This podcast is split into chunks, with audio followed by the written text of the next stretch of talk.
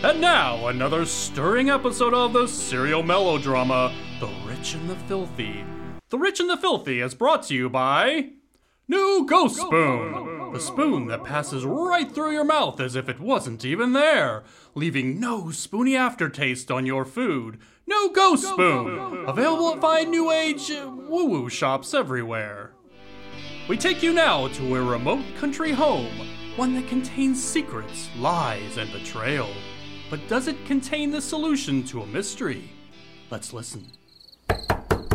No! No! Dad, let's go home. This place scares me. Nothing doing, Shorn. The police are incompetent.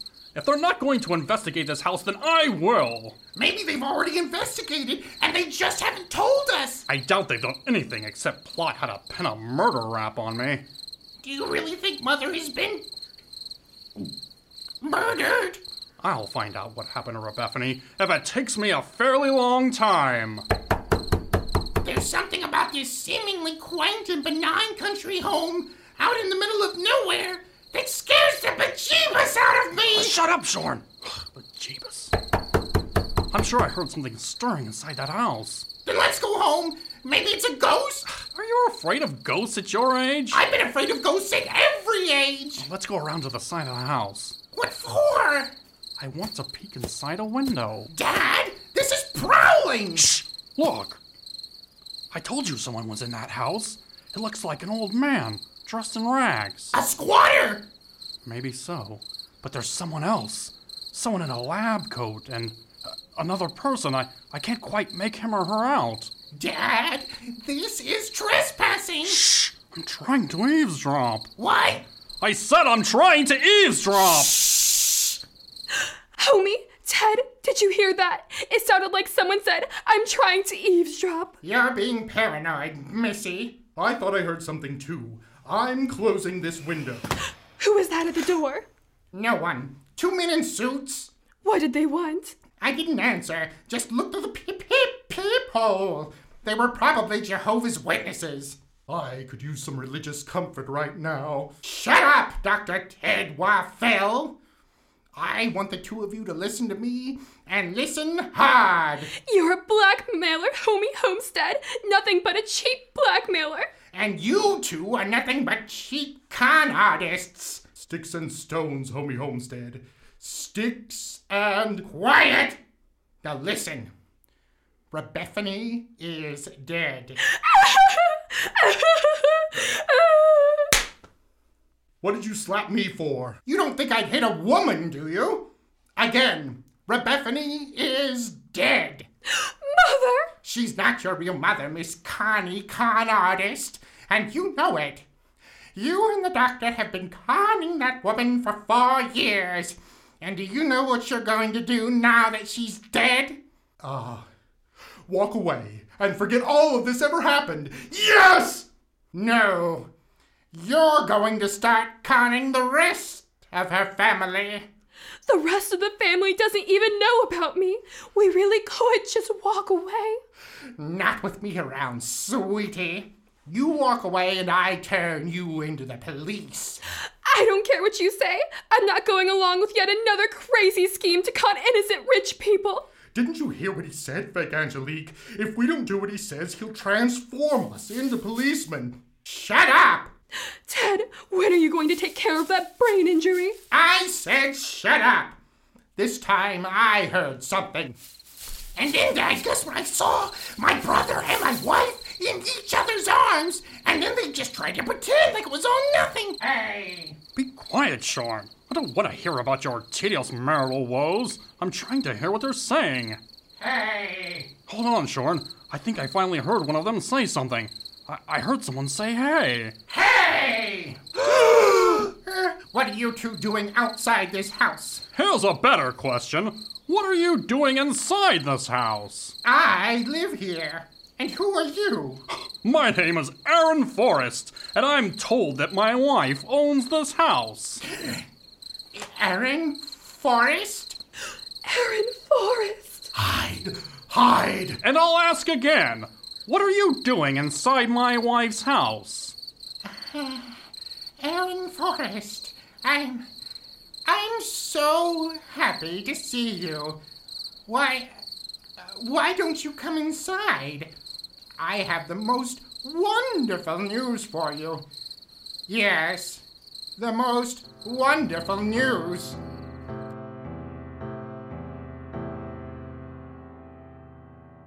My chocolate ice cream tastes like spoon. My potato soup tastes like spoon as well. Geez, even my cornflakes have a spoony aftertaste. Hello, boys! Why not try out new Ghost Spoon? Ghost spoon. We are not allowed to take curious objects from strangers. Huh? How did you get in our kitchen? Ghost Spoon is a spectral object. Your oppressive parents won't even know it's here, and neither will your mouth. Are you subtly suggesting that we should eat our food with new ghost spoon? Why not? Ghost Spoon allows your mouth to pass through your spoon directly to your food. No more ice cream and silverware. No more potato soup and silverware. No more cornflakes and silverware. Now you can taste pure ice cream, pure potato soup, and pure cornflakes. Why don't we just pour the food into our mouths? Ouch! Ow! What? You hit me with something, but there's nothing in your hand. I just hit you with a new Ghost Spoon. Why not try it? Wow! I just spooned up some ice cream, and now the scoop is hovering in midair. Eat it. Yum! My mouth passed through the spoon. I tasted just the ice cream and not the spoon at all. Try it, guys. We don't want your germs. Ghost Spoon is permanently sanitary. Germs pass right through it as well. The only thing that remains in Ghost Spoon is the food itself. Wow! I just tasted pure potato soup. And I just tasted pure cornflakes. Mom, there's a strange man peddling supernatural silverware in our kitchen. He's gone. But he left us new ghost spoon. Oh, no, wait. He, he didn't. Buy your own Ghost Spoon, brats! Available at fine new age woo-woo shops everywhere. And now back to the rich and the filthy. Oh, oh, my head. What? Where am I? What? What happened? You've been unconscious for days, Rebephanie. Wh- What? What? Who, who is that? I am the narrator of your life, Rebephanie Forrest. Of your life and the lives of others important to you. The what? Where are you?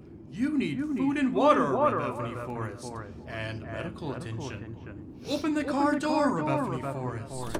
Ah, Get out of the car! It crashed at the bottom of a steep incline, and no one has been able to find you. Now climb! Climb, Rebephanie! Ah, ah, mm. Ah, oh God. Oh God. Now cry out! Cry out, Rebephanie, and I, the narrator and the embodiment of fate, will bring into your life someone we've already met in this serial melodrama. Cry for help! Help. Help me. Somebody help me. Hey, lady, you can't be stumbling through traffic with torn clothes and dried blood in your hair. Hey, get, get in my car. Uh, it's all right. I'm a police detective, Detective Yawk. So, who are you? I. I... You're Rebephanie Forrest! Did you hear something? No, uh, I just asked who you are. I. I. You're Rebephanie Forrest! I. I can't remember who I am. Ugh, My head. Oh, I think. I think.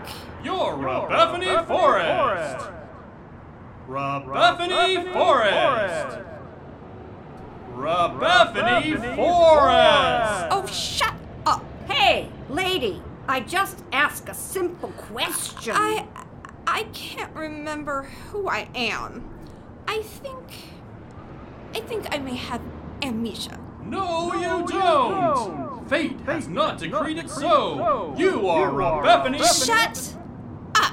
Who are you talking to? Some moron's voice in my head. please, please uh, take me to the hospital before I. I. faint. Oh. Lady! Lady! Ah, she passed out. Jesus, this gal is in bad shape. Looks dehydrated. Ah, looks rich too.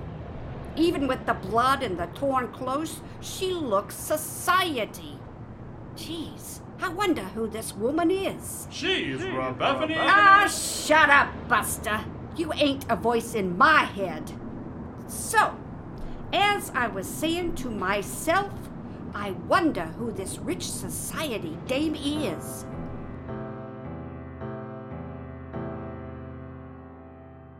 Tune in again for another insipid episode of The Rich and the Filthy, when Homey Homestead may or may not say, Aaron Forrest, I'd like to introduce you to your beautiful 18 year old daughter, Angelique. Yuck.